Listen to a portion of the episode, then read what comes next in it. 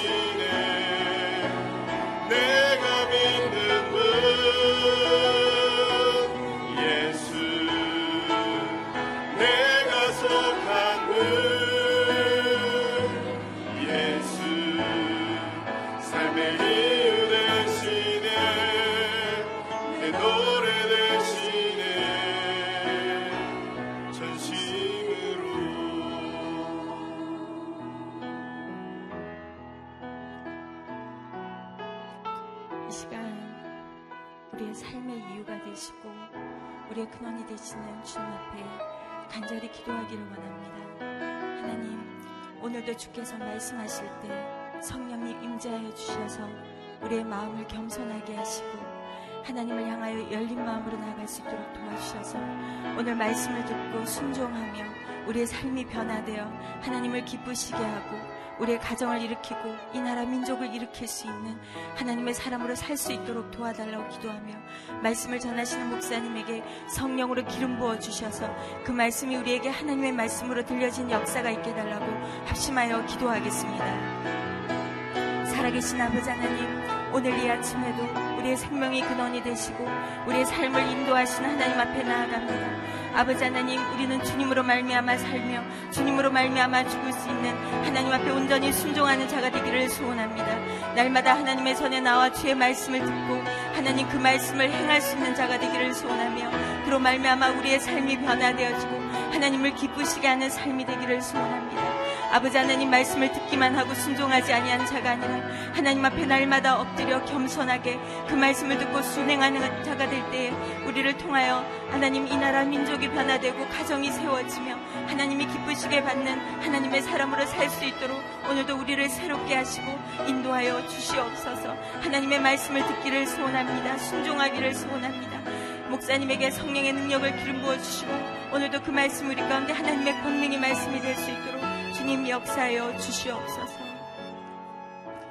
살아계신 아버지 하나님, 오늘 이 아침에도 하나님 앞에 나와 주의 말씀을 듣기를 사모하며 주님 앞에 엎드립니다. 아버지 하나님 오늘도 주께서 우리 가운데 말씀하실 때 우리가 순종하게 하여 주시옵소서. 그것이 무엇이든지 간에 하나님 앞에 순종하며 준행하는 자가 되게 하여 주시옵소서. 오늘도 말씀을 전하시는 목사님 가운데 성령의 능력을 더하여 주셔서 그 말씀을 들을 때 하나님의 말씀으로 들려져서 우리가 오늘도 하나님 앞에 감사와 아멘으로 나가는 시간 될 수 있도록 역사하여 주시옵소서. 그렇게 행하실 하나님 앞에 감사 찬양 올려드리며 예수 그리스도 이름으로 기도하였습니다. 오늘 하나님께서 우리 가운데 주시는 말씀은 미가서 2장 1절에서 13절입니다. 저와 여러분이 한 절씩 읽도록 하겠습니다. 사악한 일을 꾸미는 사람들에게 자기 침대에서 악을 꾀하는 사람들에게 재앙이 있을 것이다. 동이 틀때 그들이 그 일을 행하리니 이는 그들이 권세가 있기 때문이다. 그들은 밭이 탐나면 뺏고 집도 강탈하는구나. 그들은 사람과 그 집을 빼앗고 그와 그 재산을 착취하는구나. 그러므로 여호와께서 이렇게 말씀하셨다. 보라, 내가 이 집안에 재앙을 계획하고 있다. 너희가 결코 거기서 목을 빼지 못할 것이며 건방지게 다니지 못할 것이다. 재앙의 때이기 때문이다. 그날에 사람들이 너희를 조롱하며 이런 슬픈 노래를 부를 것이다. 우리가 완전히 망했다. 내 백성의 소유물이 나뉘었다. 어찌 그분이 내게서 그것을 빼앗아 갔는가? 우리의 밭을 반역자에게 주셨다. 그러므로 여호와의 회중 가운데서 죄비 뽑기를 해서 땅을 분배받을 사람이 없을 것이다. 그들이 말하기를 너희는 예언하지 말라. 이 일들에 대해서 예언하면 안 된다. 부끄러움이 우리에게 미치지 않을 것이다. 라고 하는구나. 야곱의 집이여 여호와의 인내가 짧으신가? 이것들이 그분께서 행하신 일인가 하는 말을 왜 하느냐? 내가 한 말들이 바르게 사람에게, 바르게 사는 사람에게 유익하지 않느냐? 요즘 내 백성이 원수처럼 들고 일어났다. 너희가 마치 전쟁에서 돌아오는 사람들처럼 무심코 지나가는 사람들의 겉옷을 벗기고 있다. 너희가 내 백성의 아내들을 그 편안한 집에서 쫓아냈으며 그 자녀들에게서 내 영광을 영원히 빼앗아 버렸다. 일어나 가라. 이곳은 안식처가 아니다. 이곳은 더럽혀졌으며 파괴됐고 철저히 파멸되었기 때문이다. 만약 허풍과 허위에 찬 사람이 속이기를 내가 너희를 위해 포도주와 술의 죄에 예언하겠다 하면 그가 바로 이 백성에게 적합한 예언자일 것이다. 야곱이여 내가 너희 무드를 반드시 모을 것이며 이스라엘 남은 사람들을 반드시 불러들일 것이다. 내가 그들을 보스라의 양떼처럼 그 목처지의 양떼처럼 함께 모으니 사람들로 시끌벅적하게 될 것이다. 함께 읽겠습니다. 길을 여는 사람이 그들 앞에서 올라갈 것이며 그들이 성문을 열고 통과해 밖으로 나갈 것이다. 그들의 왕이 그들 앞서 가니 나 여호와가 그들의 선두가 될 것이다. 죄로 인해 흩으시지만 극률로 다시 모으십니다. 라는 제목으로 말씀 선포하시겠습니다.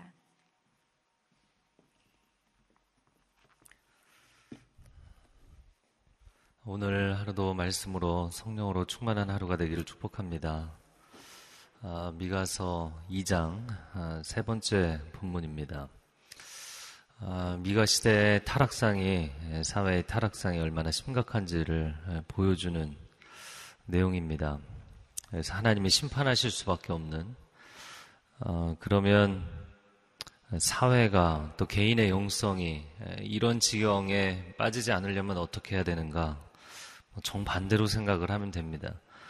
오늘 말씀을 함께 보도록 하겠습니다. 1절 말씀 같이 읽겠습니다. 시작. 사악한 일을 꾸미는 사람들에게 자기 침대에서 악을 꾀하는 사람들에게 재앙이 있을 것이다. 동이 틀 때 그들이 그 일을 행하나니 이는 그들이 권세가 있기 때문이다.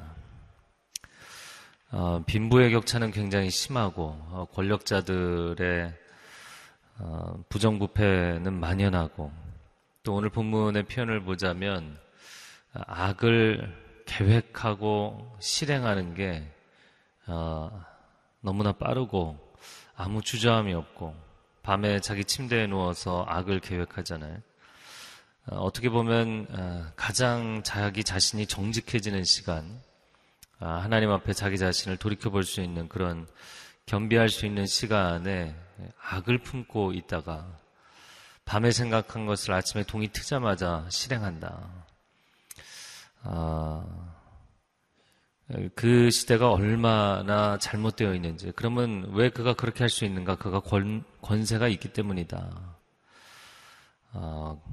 아, 건강한 사람이 죄를 짓는다. 뭐 이런 표현을 쓰기도 하는데, 아, 하나님이 그에게 건강을 주시고 물질을 주시고 힘을 주셨더니 그것을 엉뚱한데 죄를 짓는데 사용하는 것이죠. 아, 나는 홀로 있을 때 어떤 사람인가? 하나님의 임재 의식, 하나님의 시선에 대한 의식이 있는가? 아, 다윗은 시편 3편에 내가 누워 자고 깨었으니 이는 여호와께서 나를 붙드심이로다. 아, 그가 고난 중에도 어, 한밤중에 또 아침에 깨어날 때 여전히 하나님의 임재 가운데 있었는 줄로 믿습니다. 어, 우리는 과연 개인으로 홀로 있을 때 어떤 모습인가? 공예배를 드리고 교회에서 봉사를 할 때의 모습 말고요. 집에 돌아갈 때, 그리고 집안 거실에 있을 때, 안방에 있을 때 우리는 어떤 모습인가?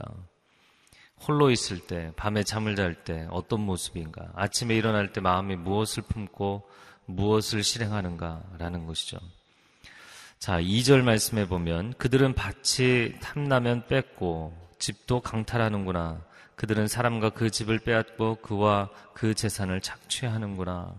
자, 그러면 밤새 그들이 품었던 계획이 무엇인가? 아, 내가 저 사람의 밭을 갖고 싶다. 내가 저 사람의 집을 갖고 싶다. 그러면 아침에 와서 그거 빼앗는다는 거죠. 북이스라엘의 최악의 왕이었던 아합 과 같은 아, 그 안에 이세벨 같은 그런 모습입니다. 자, 그런데 이 재산을 강탈하는 것도 문제이지만 더 큰 문제는 아, 밭과 집이라는 것이 무엇을 의미하느냐라는 것입니다. 땅은 하나님이 주신 것입니다. 이스라엘 백성들에게 있어서 이 땅은 하나님이 주신 거예요.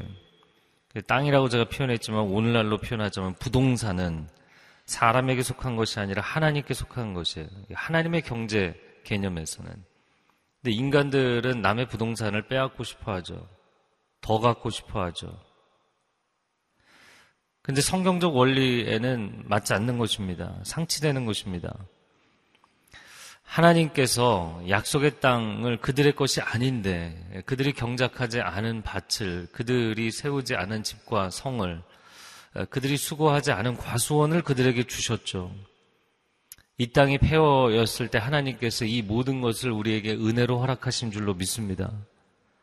근데 우리는 그 은혜가 지나쳐서 이제 그 이상의 것을 갖고 싶어 하는 것이죠.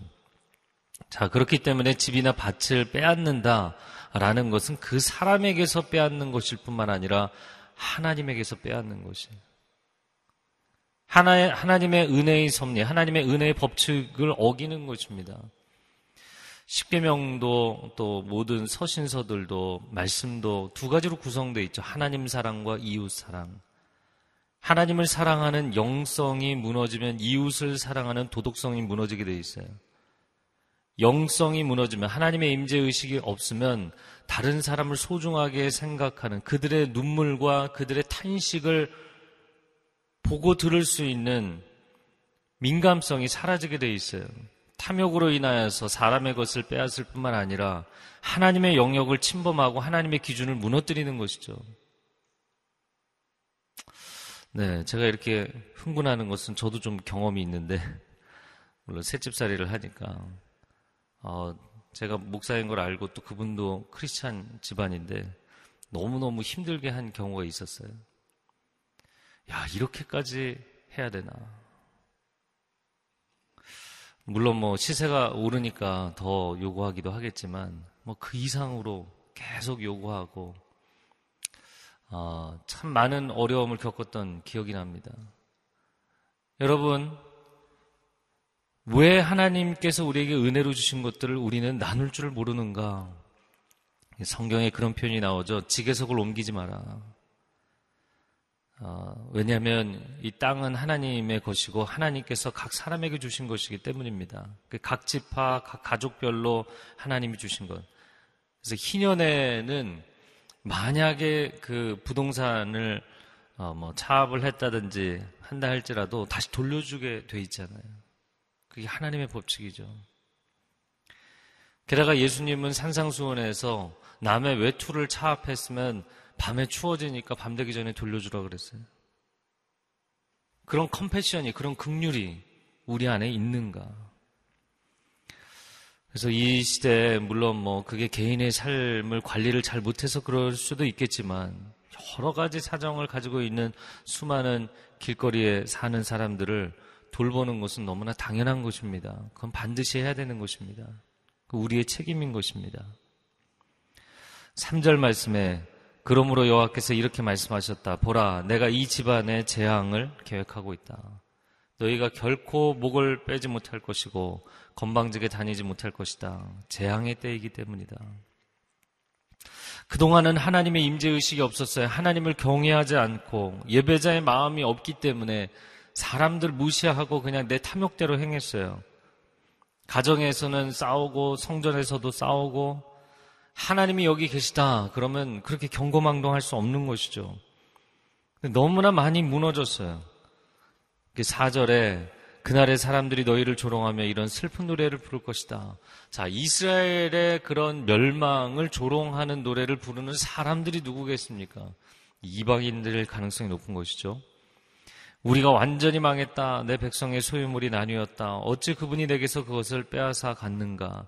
우리의 밭을 반역자에게 주셨다. 여기서 반역자라는 것은 하나님께 반역한 하나님의 섭리를 어, 어기는 아주 폐역한 백성이었던 아수르를 이야기합니다. 요나가 심판을 예고한 적이 있었죠. 자, 5절에 보면 그러므로 여호와의 회중 가운데서 제비 뽑기를 해서 땅을 분배받을 사람이 없을 것이다. 자, 땅을 빼앗는 사람들, 그 땅까지 서로 막 빼앗는 그 사람의 인생의 기초 자체를 무너뜨려 버리는 그 과욕과 탐욕으로 무너진 사회, 아, 빈부의 격차가 극심해진 사회. 아, 그런데 하나님께서 야 너희들 안 되겠다. 그리고선 그냥 하나님이 다 걷어가 버리시면 서로 뺏고 빼앗기고 이, 이거는 소용없다는 거예요. 그냥 다 끝나버리는 것입니다. 이 자녀들에게 가끔 간식을 주면 서로 막 싸우잖아요. 야, 먹을 게 없으면 차라리 안 싸울 텐데. 그 저희 집 두 아들도 잘 먹여놓으면 기운내서 싸우더라고요.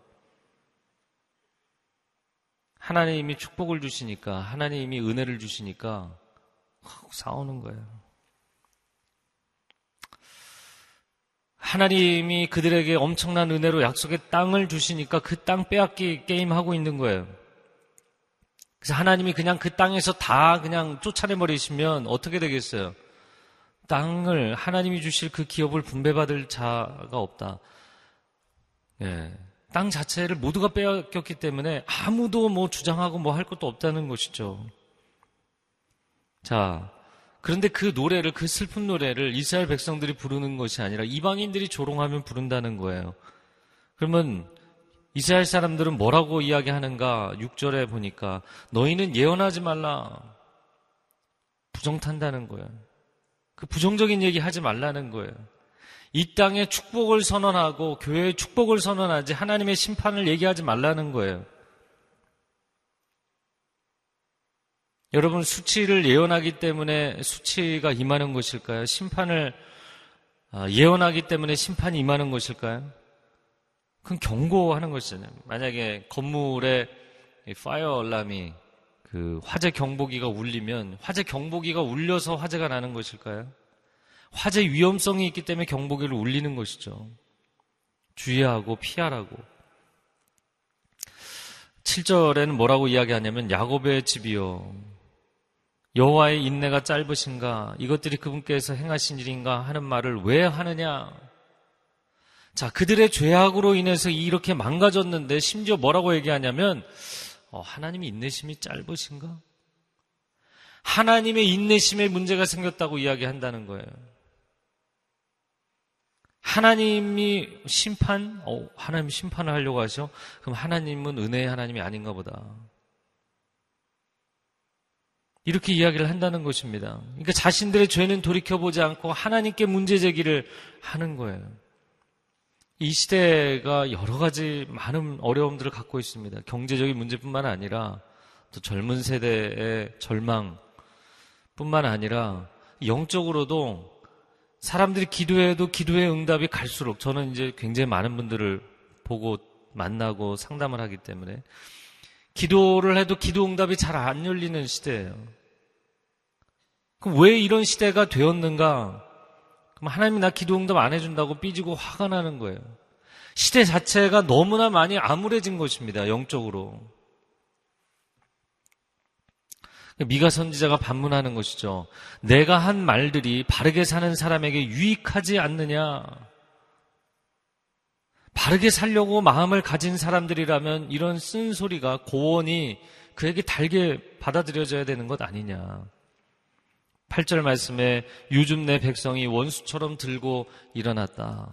예언자에게 뿐만 아니라 하나님을 대적하여 일어난다는 거예요. 그래서 뭐 남의 땅을 빼앗는 것 뿐만 아니라 하여튼 뭐 그냥 다 베끼는 것이죠. 8절 하반절에 보니까 무심코 지나가는 사람의 겉옷을 지나가는 행인 나그네 그들의 돌봄의 가장 기본적인 대상 객과 고아와 가부잖아요. 그들의 옷을 벗긴다. 이 땅에 수많은 이민자들 외국인 노동자들 오는데 옷을 벗긴다.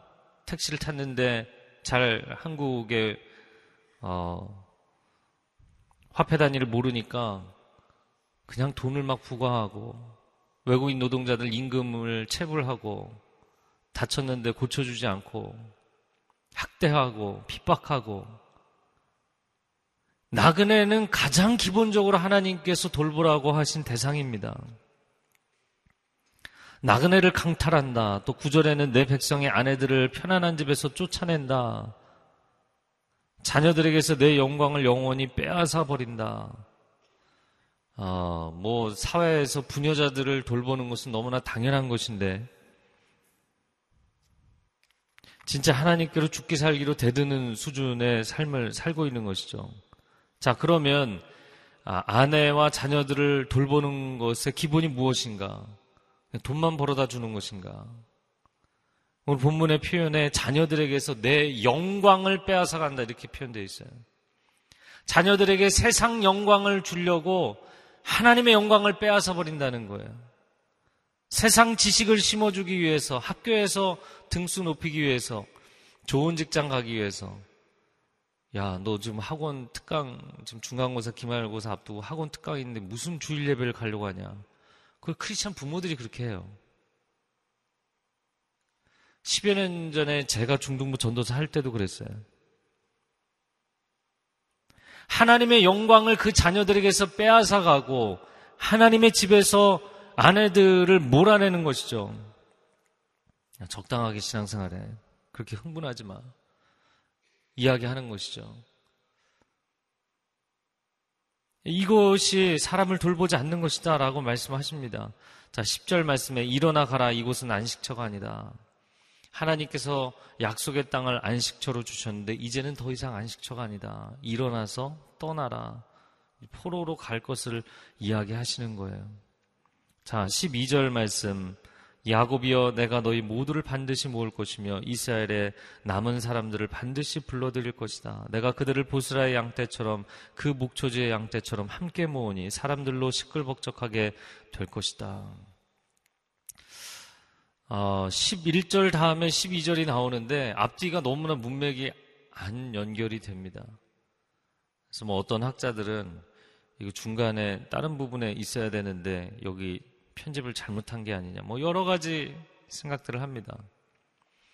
그런데 뭐 사람의 마음 속에 떠오르는 생각이 어, 항상 뭐 논리 정연한 건 아니잖아요.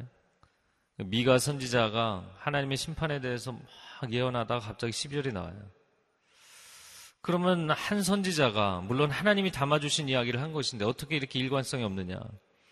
여러분 호세아서를 1장부터 12장까지 읽어보세요.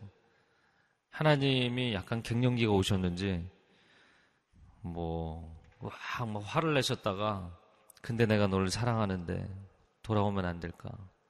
그랬다가 또 그 다음에 너희들은 막 심판받을 것이다. 어떻게 이럴 수가 있냐? 막 화냈다가 막 냉탕과 온탕을 오가는 것 같아요.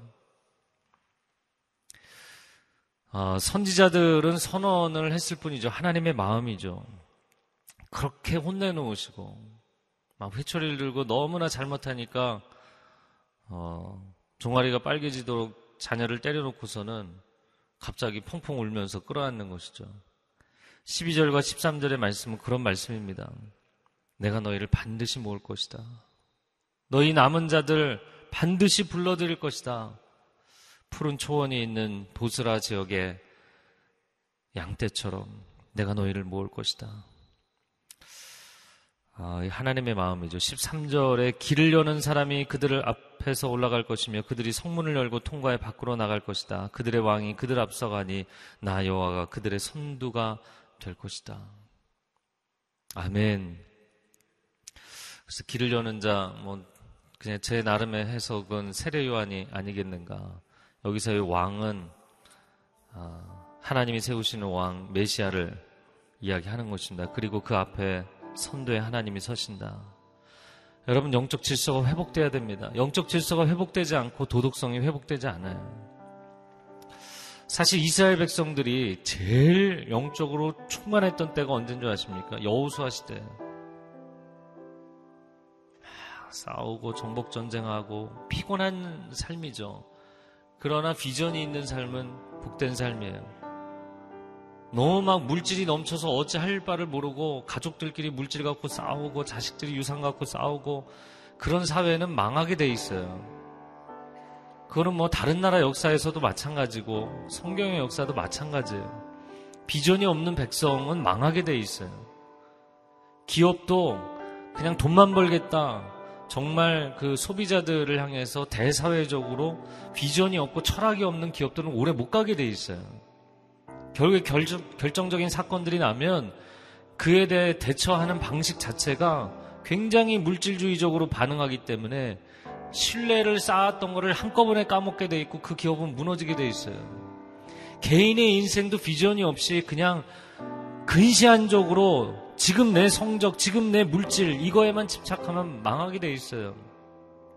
교회도 마찬가지죠. 선교하지 않으면 망하게 돼 있어요.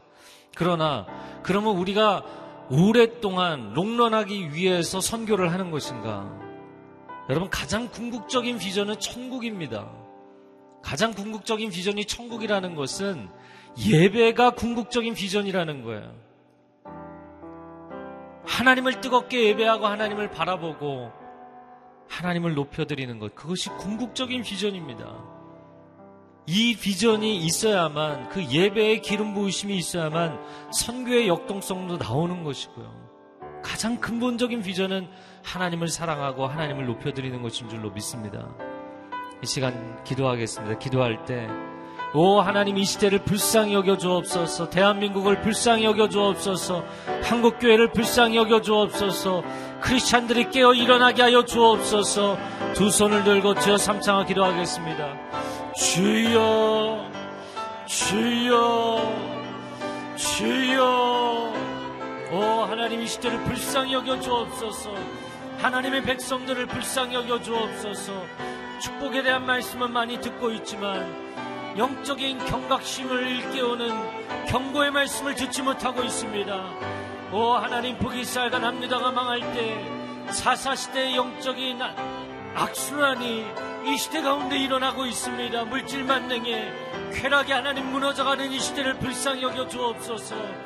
경제 성장을 외치고 있지만 도덕성과 국민성이 타락해가는 이 시대를 불쌍히 여겨 주시옵소서.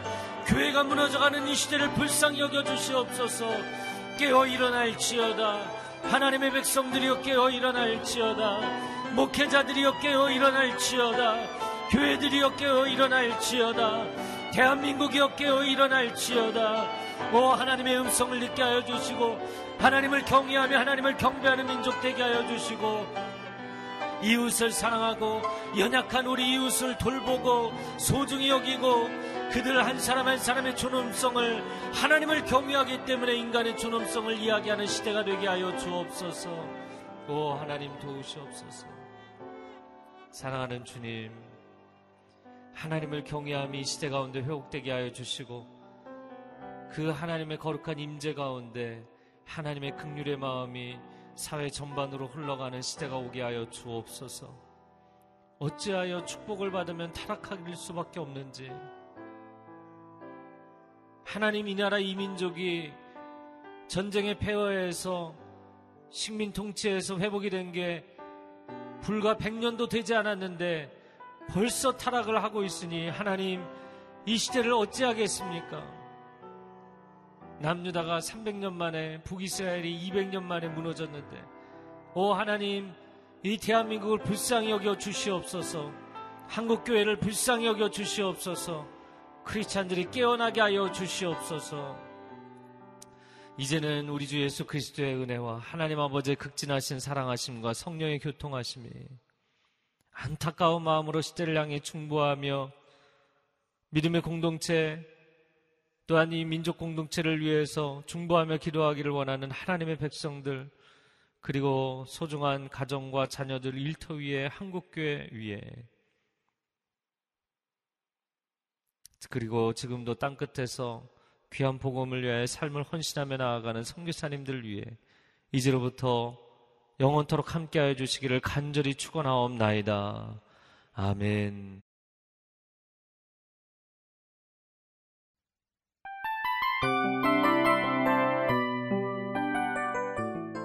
이 프로그램은 청취자 여러분의 소중한 후원으로 제작됩니다.